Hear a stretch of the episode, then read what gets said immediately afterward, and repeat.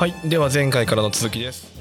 ちょっと次いくよ、吟醸作り。はい、吟醸作りっていう作り方があるっていう話ね、そもそもね、うん、はい、これは特徴がよく磨いた米で低温でじっくり発酵させること。あ、低温でじっくりなんだ。あ、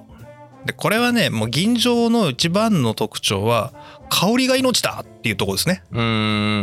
もうね、吟醸飲んだことある人、もうグラスに鼻近づけた時点で分かると思うけど、フルーツのさ、メロンとかバナナみたいなああいう甘い香りするじゃない、うんうん、あと花のアカシアとかね、はいはい、ああいう香りするじゃない。アカシアは分かんないけどな、うん、なんかああいうね、花とか果物に近いような華やかな香りを出すためにいろいろ頑張ったのが吟醸。ああ、そうなんだね。で、米をよく磨くっていうのも低温でじっくり発酵っていうのも全ては香りを出すために生まれた技術。うん、でこれの延長上で吟醸酵母っていうのが発明されて、まあ、今はね吟醸用の酵母っていうのがあるから。あ、そうなんだ。あるんですよ。へえ。これが教会7号とか教会9号とか、うん、あと地元系でいくと、まあ、この辺りだったら静岡酵母とかね。あ、静岡酵母もそうか、はい、吟醸用の酵母っていうのが開発されていて、はい、なんですけど、もともとはそれの前から香りを出すための精米だったりとか低温じっくり発酵だったりとか、うん、そういうのがあるんですね。はい、これなんでかっていうとね、明治44年だったかなぐらいにスタートした日本酒品評会っていうのがあるんですね。うん、大会。あ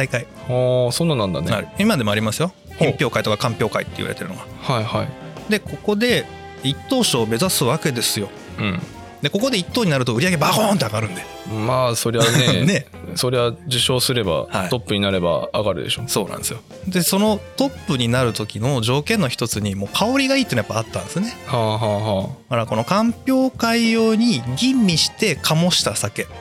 吟味の吟、醸す酒、並べると吟醸酒。ああ、そういう語源なんだ。そういう語源です。はあ。で今はね、その吟醸酒って一般流通してるんですけど、そうだな、僕が20歳になったぐらいかな、もう少し前かな、そのくらいまでは一般流通してないですね。2005年ぐらいまで。うん、そうだな。そもそも今の特定名称酒、吟醸とか本醸造とか、うん、この名称が使われるようになったのが平成元年以降の話なんで。ああ、そうなんだ。そう。割と最近だね。そうなんですよ。ちょっと上の人たちみんなそういう名前呼ばないもんね。うん、その一般流通してないんですよ、吟醸酒って。ほう。めちゃくちゃ作るの大変なんで。あ、そうなんだ。だから普段僕らとか飲食店でもお客さんに出す用のやつとコンクールに出すやつはもう採算度外視でめちゃくちゃ手かけたやつとか作ったりするわけじゃないですか。いやこれ1万円で売ってももう合わねえよとか、うん、そういう感じで作った酒が吟醸酒なんですね。あ、そうなんだ。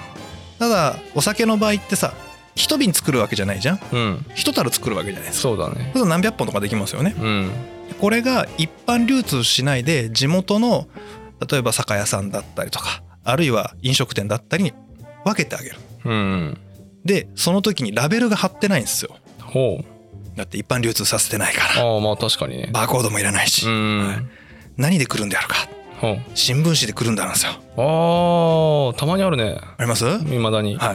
い、通称新聞紙とか新聞紙って言われたのが後々の吟醸酒ですね。ああ、そうなんだ。はい。ああ、そういうことなんだ。そうなんですよ。僕はこれを忘れもしない、成人式のその日にお祝い出すって飲ませてもらったのが土井酒造海運さんの新聞紙ですね。ああ、そうなんだ、はい。親友のお父さんがよし太郎これお前飲ませてやるっつって。ああ、石川製茶さんね。そうですそうです。出していただいたのが思い出ですね。ああ、はい、そうなんだ。だいぶ貴重だね、その当時だと。そうそう、もう平成年代には入ってますけど、うん、それでも今ほど吟醸酒が流通する時代じゃないので、うーん、貴重なお酒でしたね。はあ、いいの飲んだね。はい。ちなみによく磨くと吟醸の香りがよく出るんですけど、まあそれはさっきのね心拍の話なんですけどね、はい、めちゃくちゃ大変らしくて本当に。お、まず心拍割らないようにそーっと周りをちょっとずつ削んなきゃいけないじゃん。はいはい。これね、精米完了するまでに1昼夜じゃなくて2昼夜かかるんだって。あ、そんなかかってんだ。24時間かける2ぐらいかかるみたいな48時間ずっと削ってんだ。ずっと削ってるみたい。あ、なんか熱が少しでもかかったらダメって聞いた。ダメになっちゃうから割れるって言った、うん、でそーっと削んなきゃいけないんだって、うん、これそーっと削っていくうちにどんどん乾燥していくし、そもそも心拍がさ水分行き渡ってない場所じゃん、うん、乾燥してるよね、うん、だからね取り扱いめちゃくちゃ大変なのよ。そりゃそうだよね、うん、ちょっとでも湿気のあるところに置くとすぐ水吸うし、うん、洗う時にもめちゃくちゃ慎重にやらないとすぐ水吸っちゃうし。確かにで米蒸す前に一回吸水するじゃん、うん、これも本当に1分ずれたら30秒ずれたらみたいな世界なのよ。あの大量の量を。そうわー。でそっから蒸すわけでしょ、うん、蒸すのもまたすごい微妙なコントロールしなきゃいけないわけ。あら多分ね吟醸のお米、まあ今でもね手作業でやってるとこが多いみたいなんだけど、うん、もう蔵総出だって。ああそうなんだ。もうせーので全員出てこいって言って行くぞせーのはいって合わせてやっていかないとずれるから、はいはいはい、それを頭とか杜氏さんが陣頭指揮取ってやるっていう。ああそうなんだ。やばい作業やってるよ。なんかすごいね虫の段階でいくとね、なんか体育会系のノリを感じるんだよね、う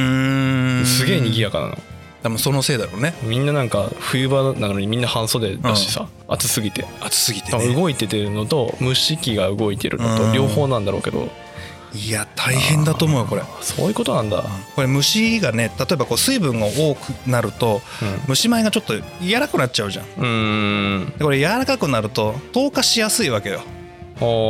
織勢くんがね投下するときにうわーって言って柔らかいからズバっていっちゃうわけ。はいはいはい。と糖が多くなりすぎて今度ねいかに高糖度で働けるとはいえ高すぎて酵母が働けなくなっちゃうんだって。ああそういうことね、はい、それはかけ米の時もそうだし麹の時もそうなんだけど、もろみに投入する蒸し米も当然そうじゃん。うんほらもろみなんかさアルコール作って発酵してる最中のところに高糖度のもんぶち込まれたらはい無理っすはい無理っすみたいな。まあ入れた瞬間みんな死滅みたいな感じでしょ。ああもうちょっと苦しいちょっと緩めてほしいですみたいな感じになりかねないんで、はい、だからその時に糖が高くなりすぎないために糖化したものじゃなくて糖化する前の蒸し米を入れて順繰りに糖化させてるっていう。あだから同時に糖化と発酵させてるわけで、あバランスを保ちながらね。そうですそうです、うん、一気に糖入れちゃったらこうやって動けなくなっちゃう。確かに。だからそれがさらに繊細になるのが吟醸すごい技術だね、うん、しかもですよ、うん、これ低温発酵するじゃない、うん、例えばいわゆる本醸造とかだったら、まあ、温度で言ったらまあ10度から15度くらい、うん、で発酵も、うん、2週間から3週間くらいで完了しますと、はい、だから吟醸の場合はもう基本10度以下開けないで、その低温の状態で1ヶ月からもうプラス1週とか2週とかかなで発酵させるんですね。これは香り成分を出すためにはこの酵母くんが温度低いとね香り成分作る酵素をシューって出してくれる、低温の方が香りがよく出るんですよ。あそうなんだ。だからねそのためにわざわざ温度を下げてるんだけど、これもまた大変らしくて微妙に温度がちょっとでも下がるとあもう冷たい無理です動けないですって。あギリギリラインか。ギリギリライン。へえ。0.5 度とかね0.2 度とかねその辺攻めに行くんだって。あ相当誤差だよね。そうもう球1個外れたらボールになるストライクとかじゃなくてもうギリギリやべえみたいなとこをこう狙いすまして合わせに行くっていうね。あまああの巨大な樽の中で 0.5 度誤差を狙うわけだもんね。そうなんですよ。相当大変だよね、はい、でこれさらに大変なこと気づいてないかもしれないですけど、そもそももろみって蒸し米入れてるでしょ、うん、蒸し米ってさ固形物だよね。ああで3回投入するっつったじゃん。ああ2回目か3回目ぐらいもうだいぶドロドロが増えてるだろうけど、1回目なんかはさ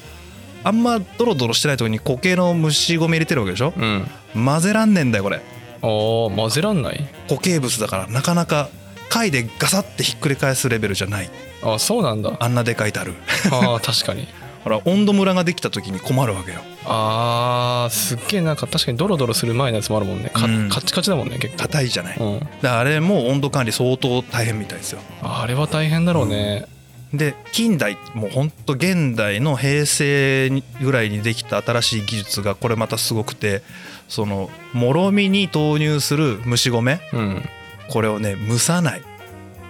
蒸さない？蒸さないそんなことできるの？ね、びっくりするでしょ。このねいわゆるかけ米ですね、うん、かけ米は蒸すんじゃなくてアミラーゼで分解させておく。アミラーゼは唾液の酵素と一緒。あ、はいはいはい。この酵素を米につけて溶かしちゃう先に、うん、これを入れるっていうね。あ、そんな方法あるんだ。液化してるからそもそも、うんうんうん、攪拌できる。あ、確かに攪拌楽だよね。そうすると機械温度管理で 0.2 度単位でコントロールできるっていう技術もあるそうです。あ、そっか、今機械もあるもんでその辺楽にはなったんだ、昔に比べれば。これが最新の技術ではあるんですね。で、そのさっきの会長の石川さんなんかもこれはすごい技術だというふうにはおっしゃってるんですけど、一方で批判も多くて、液化仕込みっていうんですけど、液化仕込みまずいっていうコメントも出てます。そうなんだ、うん、これはね好みの世界なんで何とも言えないですね、僕にはね。そういう方法もあるぞというぐらいなもんでしょうね。まあ、化学的には別にできてるんだから間違ってはないんだよね、うん、もしくはそのお米が残ってた方が、完全に溶けないで少し温度ムラがあった方が今までの味わいが醸し出されて良いかもしれない。あ、まあ均等すぎるのかもしれんけどね。かもしれないですね。雑味じゃないけどムラがあった方が美味しいというからね、人間、うんうんうん、そうでね、そのムラなんですけど、うん、ムラがあるから、しかも低温だから、うん、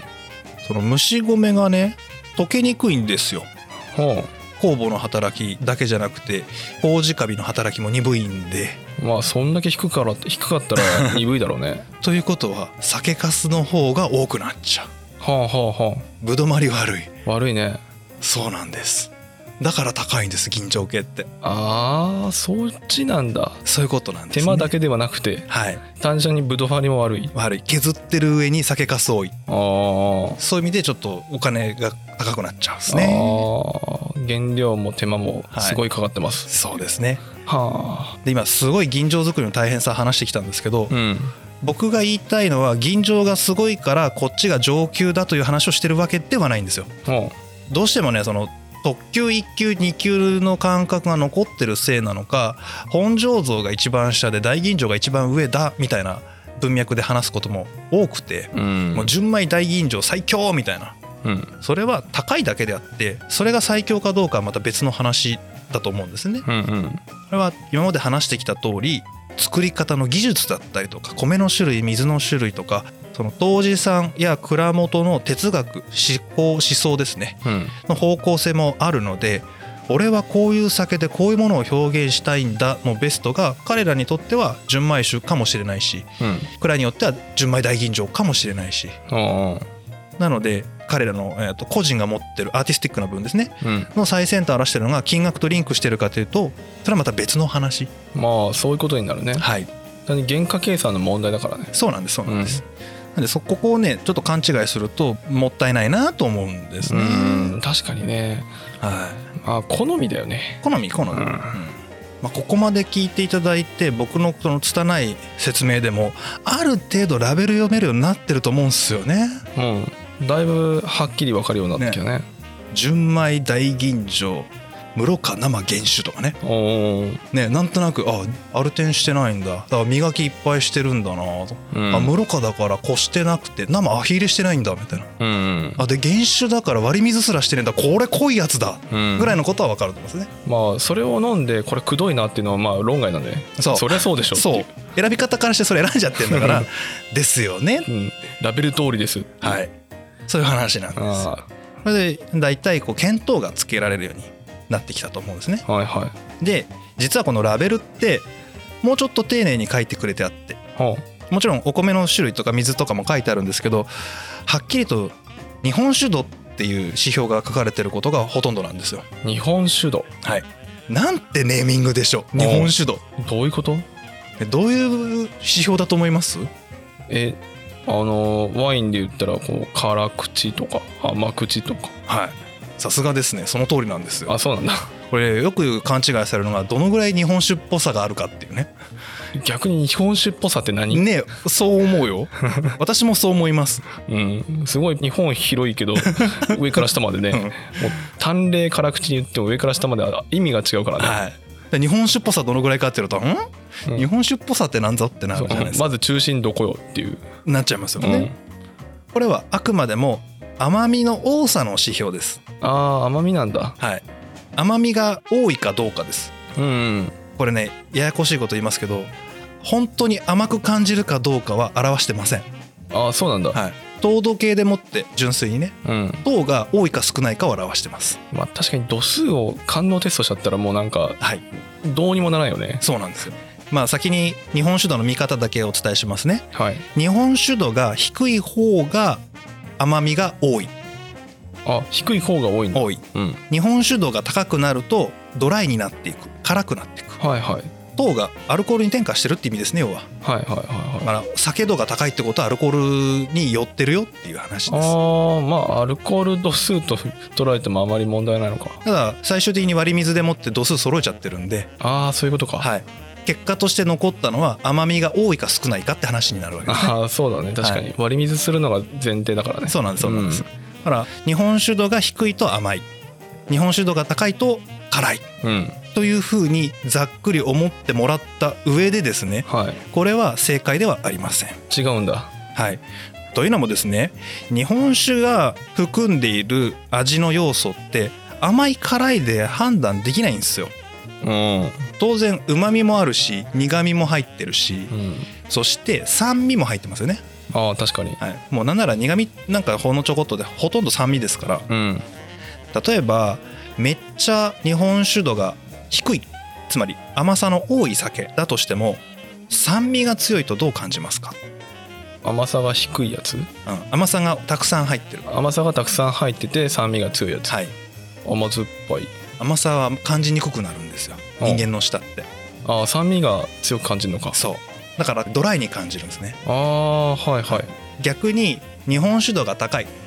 甘さ少なめだよってなってても酸味が少ないと甘みを感じやすくなる。ああ、そうとも言えるね。はい、この酸味を含まないと本当の甘辛っていうのは測りづらいということなんですよね。あ、じゃあそれ日本酒度を指標にしたところで結局酸味のバランスで感じ方変わっちゃうから、うん、結局何を参考にしたらいいのあれは。ね、悩ましいですよね。うん、そこを課題視して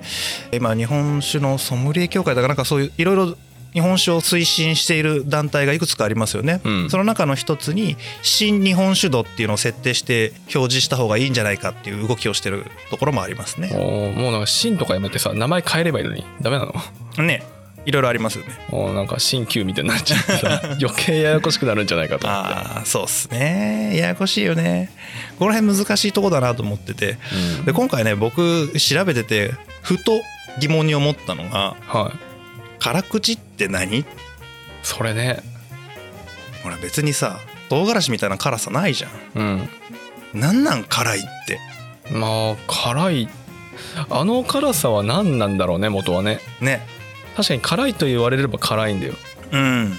喉に来る感じが、うんうん、でも物理的に辛いわけではないじゃん。うん、その物理的っていうのもなんか違う気がするけど、うん、唐辛子みたいに辛み成分があるわけではない。そうそうなんですよ。でちょっとね調べたんですけど、うん、これだっていう答えには至りませんでした。あ、それはね明言してる文献に出会えなかったんですね。ただいくつか調べて読んでみた結果、こうじゃねえかなって思ったことがあるので、これは僕の見解でちょっとお話をしますと、辛いという漢字は辛いとも読みますよね。あ、痛いだ、痛いとか辛いとか、ね、舌とか喉がうってくる辛さを表してる言語だったんじゃないかなって、まあ、元はですね、はあ、そういうふうに僕は勝手にイメージをしていて、だから塩辛いものを辛いって言ったりもするし、はあ、唐辛子も辛いし山椒も辛いし、はい、あとわさびも辛い。あ、そしてアルコールの喉が焼けるようになるのも辛いし、うん、酸が強いのも辛いわけですよね。うん、ですごくこう解像度の荒い状態で日本人は辛口のものを辛いとイコールのように感じていたのかもしれないなっていう想像。あ、確かになんか、うん、なんだっけ、辛みって痛みと痛覚が似てるっていう、なんか。あ、そうですね、なんかどっかでそんな話を聞いたな。味覚の中の特にホットと呼ばれる唐辛子のような辛さですね、うん、はあれは味覚ではなくて痛覚で、味蕾ではなくて痛覚で感じ取ってるものなので、厳密には味の成分とは別のものだと。じゃあ痛覚を刺激できるものだったら全部辛く感じるんだ。じゃないかなっていうふうに、まあ、それは現代の研究だとそれに該当するのかな。まあ辛味成分っていうか唐辛子みたいに後味がずっと残ってヒリヒリするタイプか、そうじゃないかぐらいの多分、差なのかな。でその中に多分想像ですよ、その古代なのかな、昔からの日本人はしょっぱすぎるやつは辛いよねとか、塩の塊舐めちゃったとか、喉痛いよね、あとアルコール度数の高いやつをさガッて飲むと喉が焼けて辛いよねとか、火吹けるやつね、そうそうそう、あれ口入れるとなんかピリピリして痛いよね、だからウォッカとか飲んでもその感じるじゃないですか僕らも、ウイスキーとかいわゆる蒸留酒ですね、それをひっくるめて辛いと表現したのではないかなっていう想像をしてみました。まあ可能性はあるね、なんでここの日本酒でいうところの辛口っていうのはアルコールっぽさというかドライさが辛口に該当するのではないだろうかと思ってますね。まあその可能性が一番高いかもね、となると結果的に度数を一緒にした場合は甘さを控えるとドライさが際立つし、それで酸味があるとよりドライさが際立つし、っていう意味で日本酒度っていうのは設定されてるんじゃないかなというふうに推測をいたします、でここまで言ったところでもうあとほんと打足なんですけど、調べてて面白かった&僕が普段から思っているその日本酒やまあドリンク系の分類の仕方ちょっとお伝えしてみようと思います。日本酒の味わいをざっくり4分割されていました。これいいっすね、4分割、これ味で分けてました。この吟醸がどうとかさそういうのの技術の話だったじゃないですか、じゃなくてもう味わいをざっくり4分割して縦軸横軸で考えて、でどの辺の位置にあるのかなとか、香りが強くてこれは甘系か辛系かみたいな、そういう風なグラフを想像していくといいのかなっていう風になってる指標ですね。すげえざっくり分けていきます。ちょっと言いますね、香り爽やかタイプ、次が軽快滑らかタイプ、あと濃純コクタイプ、濃純コク、で熟成タイプ。熟成、これねこの本面白くて僕が読んだ本だとね、香り爽やかタイプが向いてるのが春かな、軽快滑らかは夏とかいいよね、濃純コクタイプは秋がいいかな、熟成は冬場美味しいよね、春夏秋冬ね、っていう並びで書いてあって、でこれぴったり当てはめた方がいいというよりは覚えるのに分かりやすいから、どの辺の位置にいる酒かっていう、そうそうそう、もう酒のカテゴリーとして春夏秋冬みたいな当て方をしてて、で香り爽やか系っていうのはもう吟醸系ですよ、いわゆる、もうフルーツとか花の香りがめちゃくちゃ華やかにふわーっときてすっきり系で後味もスーッとこう消えていくようなやつはもうこれ今の3月とかのね、桜の季節のあのイメージに合うよね、だからこれは冷酒から常温くらい、花見飲みたい酒みたいな、そうね、単体で飲んでも美味しいし、できればこう香りのいいなんだろうね、山菜とかさ、淡白な白身系のお魚だったりとかと合わせたら合うんじゃなかろうかっていう意味で春のイメージですこれは。で軽快滑らか系はこれはもうね本醸造系の味、香りはそこまで主張強くない、穏やか控えめ、だし味わいもそんなねボディバーンみたいなうまいガツンみたいな感じよりもそれもちょっとおとなしめ、淡麗ってやつですね、ですっきり辛口で輪郭がはっきりしてシャープですと。これはさもう冷蔵庫でキンキンに冷やしてキュッと飲むと気持ちいいんじゃない？まあそれこそ水っぽくね、そうなんならこれもう少し割り水を入れて水割りにしてロックにしてキュッて飲んでもいいかもよ。夏場向きだね、もう夏場向きだよね、そういうのでカツオのたたきとかいいんじゃない？ポン酢に合わせてさみたいなね、そんなイメージの軽快滑らか系、分かりやすいですね。分かりやすいね、で濃純コクタイプ、もう米由来のしっかりした香り、もうね香りのタイプで言ったらくるみとか栗とか、あとミルク系ね、バターとかね、あるじゃん、こうボディのしっかりしたグッとした香りがあって、旨味も甘みも酸味もそれぞれが力強くバンと前に出てくる、まあ純米系の味ですよ。秋だね、でこれはね味の強い料理に合うわけじゃんね、例えばサンマの塩焼きとか、いいね。であと香りの強い松茸なんかも相当香り前出てきますから、そうだね、これだったら濃純コクタイプだったら香り負けないんで、グーっていうイメージでこれ秋っていうイメージなんですよ。確かに秋はちょっと香りの強いものが多いよね、しっかりしたものが出てくる。そうでこれなんかさあれですよ、ちょっと缶つけてぬる缶とかいいかもしれない。ああ、それぐらいが ね、松茸を炭火でこうシリンで炙って、うん、で味噌なんかちょっと一緒に炙って、でこの濃純穀タイプの純米酒をぬる缶くらい缶つけて、それ火鉢の横に置いてね。そうそうそうそう、そういうイメージの酒っていうので秋っぽいなっていう。秋っぽいね。もちろん今言ってるのは春夏秋って言ってますけど、別に他の季節で違う飲み方してもちゃんと美味しいです。うん、はい。だからイメージとしてね。イメージね。はい、で熟成酒ね。はい。あ、もう古酒ですよ。うん。確かにね、数少ないですけど、もうね古酒はねラベルにはっきり古酒書いてあるし、開けて匂い嗅いだら古酒だって分かる匂いしてる。あ、そうなんだ。うん。飲んだことない？古酒になっちゃったやつを飲んだことある。あ、なっちゃったやつか、うん、ちゃんと熟成させたやつだとね、なんかねキャラメルとかね、ああいう濃ゆい甘みのある香りが立つんだよね。お、そうなんだ。ちょっとナッツっぽいというかキャラメルっぽいっていうか、はあはあ、で純米酒とか本醸造系の、まあ精米部合の高いやつを熟成させるとだいたい琥珀色みたいなちょっと色が強くなってくるんですよね。大吟醸とか熟成してもだいたい透明のままなんだけど、はあ、特徴はちょっととろみがあってね。あ、とろみまでつくんだ、うん、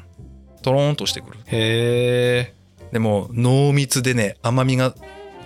なんだろうな、あの甘みは水飴系のああいう優しい甘みがグッと入ってくる感じ、ね、ああ、そうなんだ。ザ・古酒って感じ。へー、うん、これはもうあれですよ、冬のイメージですよ。おーおー、これも缶つけてさ、であのグラスで大きいのに入れてギュッと飲むんじゃなくて、ちっちゃいのでキュッと。あー、古酒だかし ね、濃厚だからね、はい、これも缶つけてさ、塗装みたいにしてちょっとずつ飲んだらいいんじゃないですか。あー、いいね。そういうイメージで、味の上でのこういう分類をイメージ持っとくと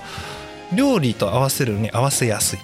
うんうんうん、でこの情報とさっきまでのラベルの読み方と、あと飲んでみて自分の頭の中にある記憶と組み合わせていくと、あ、この料理にはあ、このお酒が合うかな、逆にこのお酒買ってきたから今日はこいつも見にしようみたいな。あー、確かに、うん、合わせやすいと思いますよ。そうだね、4分類ぐらいに分かれてると、はい、割と食材も分かりやすいよね。分かりやすいと思います、うん、あの香り爽やかな濃純穀タイプ、まあ、今の言ったら春と秋みたいなのの合いの子みたいなのも当然ありますしね。あ、まあもちろんグラデーションだからね、これに関しては。うん、だからこの基軸を持っとくとやりやすいなっていうイメージです。なんか覚えておくのにもあれだよね、飲んでああこれ辛口だなじゃなくて、うんうん、この辺の辛口だなみたいな、あ、そうそうそうそう、覚え方しておくと多分他のお酒を飲んだ時に比較ができていくんだよね、頭の中で、うんうんうん、感覚としてね、すごく分かりやすくなるんじゃないかなというふうに思いました。覚えやすいね。はい。でもう一つ、これはそれこそ料理とお酒の合わせ方の基準ですね。ほう。これね、日本酒の方にも確かに載っていたし、ワインかな、他のお酒でも見たことがあって、で僕はお茶と食べ物の合わせ方、まあこんなお茶とご飯合わせるなんてやってるのうちぐらいしかいないかもしれないけどお茶とご飯はい、あの料理ってね、前菜の時はこのお茶でこういう出し方でみたいなことをやるじゃない、うちの場合してるね。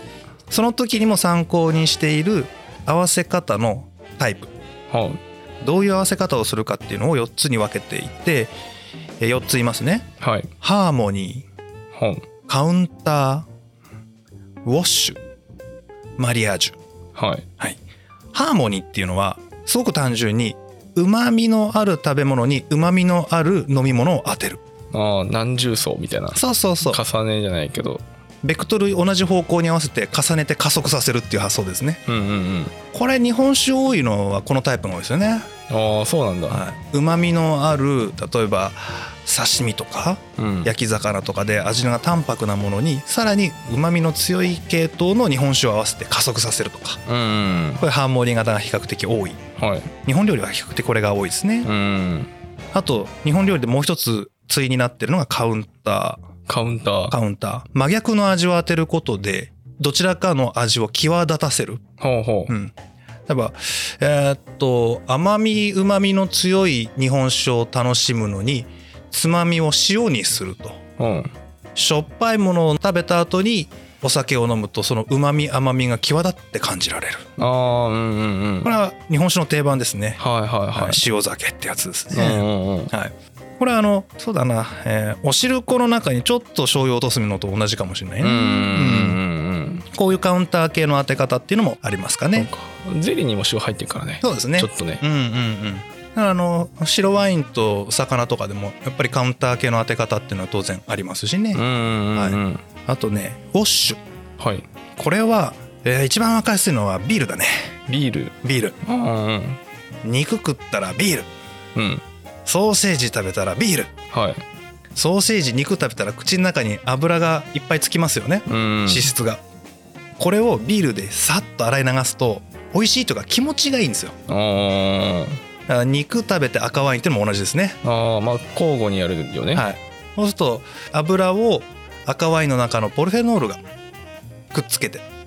で口の中の油を流し込んでくれる、はい、すっきりする、うん、気持ちいい、うまい。これと全く同じことを日本でやってるのが寿司屋であがりです。寿司屋でお茶、はい、しかもちょっと濃いめの渋めのお茶出すじゃないですか。うん、確かにお寿司屋さんって、うん、あれは魚の油でいっぱいになった口の中の油をお茶のカテキンポリフェノールが吸着して胃の中に流し込んでくれる、はいはい、結果口の中がさっぱりする、うんでうまい。確かにね、寿司の後にコーヒーは飲まないしね、うん、あれ香り強すぎんだ流し込んでくれないからね。そうですね、残っちゃうからね。残っちゃう、うん、この辺がウォッシュですね。はあ。あと最後の一つマリアージュ、うん、フランス語で結婚という意味のマリアージュですね。ああ、これ結婚って意味なんだ。あ、そうですそうです。あ、そうなんだ、はい、融合的なかと思ってた。結婚という意味らしいですよ。あ、そうなんだ。僕フランス語全く喋れないんで、俺も知らないわ。ただのうんちくとして知ってるだけですからねおしゃれだよね、こういう表現がね。まあ、うん、うん、そうだね。外国語だからおしゃれに聞こえるだけなんじゃないいや、まあそうかな、うん、そうね。まあマリアージュを料理に例え使ってるのはおしゃれだよね。そうそう、結婚というね、うん、表現を持ってきたのはおしゃれだなと思って。これね、何を意味してるかっていうと A たす B は C を作るっていう、ほうほうほう、全く別の味わいを出してしまう。例えばそれこそじゃあフランスで例えましょうかね、フランス産のフルボディの渋み強めの辛めの赤ワイン、はい、単体で飲んでるとちょっとうってなるぐらい強いやつ、うん、と、ゴーダチーズとかね、うーん、ブルーチーズとか癖の強いやつ、あれ単体で食べてるとさ口の中パサパサするしさ、うん、下手するとくっさってなるわけじゃないですか。ただその強烈なチーズの後に強烈なワインを飲むと、あれなんか違う世界が出てきたみたいな、なんか混ざって、はい、なんだろう、心地よさが出てくるよね。全然違う別の味出てくるじゃないですか、うん、そうそう、なんか香りと香りがぶつかって違う香りになる、うんうん、まあ、これがね結婚なんですよ。マリアージュ、はいはいはい、まさしく、うん、本来は日本人得意なはずじゃないかなと僕は思ってるんです。っていうのもね、あんまりやらないんですよ日本酒でも。まあ日本酒がそもそもこんなに癖強いのがないのでやりづらいっていうのはあるんですけど、このマリアージュって何やってるかっていうとね、口内調理、はい、口の中で調理をしてるわけですよ。ね、日本人お得意の。そうなんですよ。もう焼き魚食べたら白いご飯口の中に、もう焼き魚飲み込む前に食べたくなる、うん、口内調理ですよね。そうだね、まさにマリアージュやってるんですよ、うん、焼き魚だけをずっと食べ続けることはないからね、はい、これセットでじゃあ寿司みたいにして一緒に食べればいいじゃないじゃないじゃん、あれは、うん、違うでしょ、うん、それをやってるんですよ、はいはい、日本人は、うん、でも酒になった途端にやらないっていうね。確かに、なんだろうね、酒好きなんじゃないなのかな純粋に単体の酒が好きっていうのはあると思いますよ。酒を楽しみたいっていう、そうそう、これ多分文化のところでちょっと触れたかもわかんないですけど、うん、ワインを飲む文化の方々ってデザートまで食べ終わった後にもう酒を飲むんですけど、そもそもワインって食中に飲むのがデフォじゃないですか、うんうん、でディナータイムに出てくるワインっていうのはワインのための料理じゃなくて、料理を食べてたら喉乾くんで水の代わりのワインなわけですよね。ああ、そうね、発祥が水だもんね。そうそうそう、うん、だから料理メインでワインがありますよね、うんうん、ところがどっこい我々の懐石料理の宴会料理とかね、うん、はもう居酒屋の延長上にあるので酒メインでその当てとしての料理じゃないですか。ああ、酒だけだと寂しいから食べるんだよね、はい、だからそんなね酒変質させてくんなくっていいんじゃないかなっていうね確かに俺は酒を飲みに来てるのにこれは何も食わせてんだって話だ、ね、そうじゃあ酒の味が消えてるじゃないかってね、多分そういうことなんじゃないかな。あ、だから消しちゃダメなんだ、うん、だから結果醤油とか味噌とか塩とかでカウンターなりハーモニーで酒の味を際立たせてくれるやつ好まれてきたんじゃないだろうかって、これもう完全に僕の想像ですけど。あ、確かにね、うん、そうだと思うね。なんかそんな気するよね。うん、なんか酒を飲みに来てるんだもんね。そう、酒屋に、うん、そもそもがもうね、居酒屋なんか、うん、酒屋ですからね。あれもともと居酒屋の発祥3回後とか4回後ぐらいにしたんで話しますけど、うん、居酒屋っちゅうのはね、もともと酒屋なんですよ。瓶で酒売ってるとこだよ、今で言うとね。いや昔ほら樽で売ってたわけじゃん、うん、で壺とかとっくりみたいなのでかいの持ってって、でいくらいくらでね、何合って言ってそこにこうひしゃくで入れてくれたわけじゃん、うん、ほらそんな持って帰るほどないで、まあ、銭これしかねえから、うん、一杯くれよっつって、はい、でその場でひしゃくで入れてくれたのをそのままグッて飲むみたい、うん、はいなんぼじゃって。酒屋でね、あろうことか、うん、まあ、今で言えば酒屋に行って瓶買ってその場でキュッと開けてグッて飲むみたいな状態ですよ、うん、したらそのうちにそういう江戸の職人たちがいっぱい集まってきちゃってなんかつまみねえのかよ、つまみはよ、ね、うん、もううちのかかん作ったこのたかんでよかったらあるぜっていうのがだんだん広がって、じゃあちょっと大奥かいう風に広がったのが居酒屋ですから。そうか、はい、元はね、まあ、酒飲みが集まってんだもんな、うん、そうだ、酒屋なんで。あ、酒屋にね、元はもう酒盗とかたかんだとか味噌だとかあんなのですから、ね、はい、まあ、しょうがないね。そしたら酒をメインに据えるんだったら消しちゃダメだよね、はい、もうマリアージュとか変化させなくていいね、うん、うん、もうカウンターかハモリやってくれと。そうだね。ウォッシュなんかウォッシュしなきゃいけないようなものが当時の誕生初期の居酒屋にあるかっていう話ですね。ああ、まあ確かにね。だいたい油っぽいものを食べる文化がないんでね。油ないって言ったもんね。まず肉食べちゃダメな。ああ、その時代が。そう、江戸時代とかね、ないわけじゃないですか。で、魚は食べてきたけれども、その禅の文化が入ってきた、要は精進料理の文化が入ってきた時に、精進料理って魚もダメじゃないですか。まあだから醤油が誕生するんだけどね。ああ、あれ魚の代わりなの。ああ、魚がダメになると、精進料理になると旨味成分の強いものが減るじゃん。うん、確かに。タンパク質とか減っちゃうじゃん、うん、何かで補わなきゃいけないから塩じゃ物足りないんでもう、うん、だから味噌と醤油が発展するっていうことなんですね。おー、じゃあ仏教すげえな。仏教すごい、ね、あ、もういずれちゃんと味噌醤油塩の会やりますか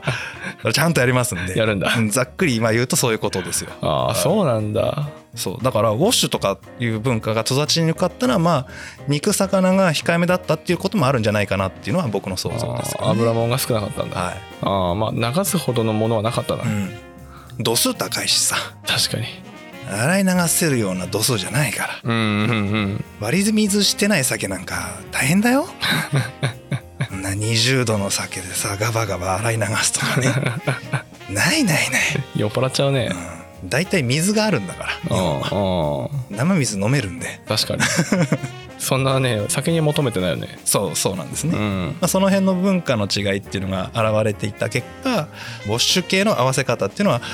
まあ、例えば日本茶だとか、うん、他のものに求めていった可能性はあるかな。ああ、そうかもね、うん、想像です、あくまで、うんうん、ちょっとだいぶこの回は長いっすよこの回長かったね。だいぶ足しびれてきたよ、はい、これだって今までの他のシリーズだったら大体2話から3話です、これだけで。そうだよね、なんかみっちりだったもんね、台本が。なんで多分ね、前回の日本酒の作り方と今回の分類合わせて3話とかね。そうだね、縮めました縮まってんのこれだって結局2本分ぐらい撮ってない今。撮ってます、うん、撮ってるよね。詰めました。それでもこれでも詰めた方なんだ、はい、ツイッター上でね、リスナーさんからフルバージョン聞きたいですということで、なるべく残しつつ余分なところをカットしつつで、カットしたところに余談を挟み込むという本末転倒なことをやりうん、まあ、カットしてなかったらもっと長いってことだからね、うん、余談自体もそういうことになりますね、はい、そうなんですよ。まあいいじゃない。まあ、今回に関しては最後の味の合わせ方は実用編なんですけど、うん、日本酒を作ってる方々すごいぞと、めちゃめちゃ頑張ってるぞということを知っていただくきっかけになればいいなと。で、本当に詳しく知りたい方は各酒蔵のホームページなりで詳しく書かれたりしますし、うん、インタビューの動画とかもちょこちょこ出てたりしますので、はい、そちらをご覧いただくのが良いかなというふうに思っております。そして最後にですね、いろんな本で日本酒のこれから発展させるためにはどんなアピールの仕方がいいだろうかみたいなのが語られていてですね、うん、その中でやっぱ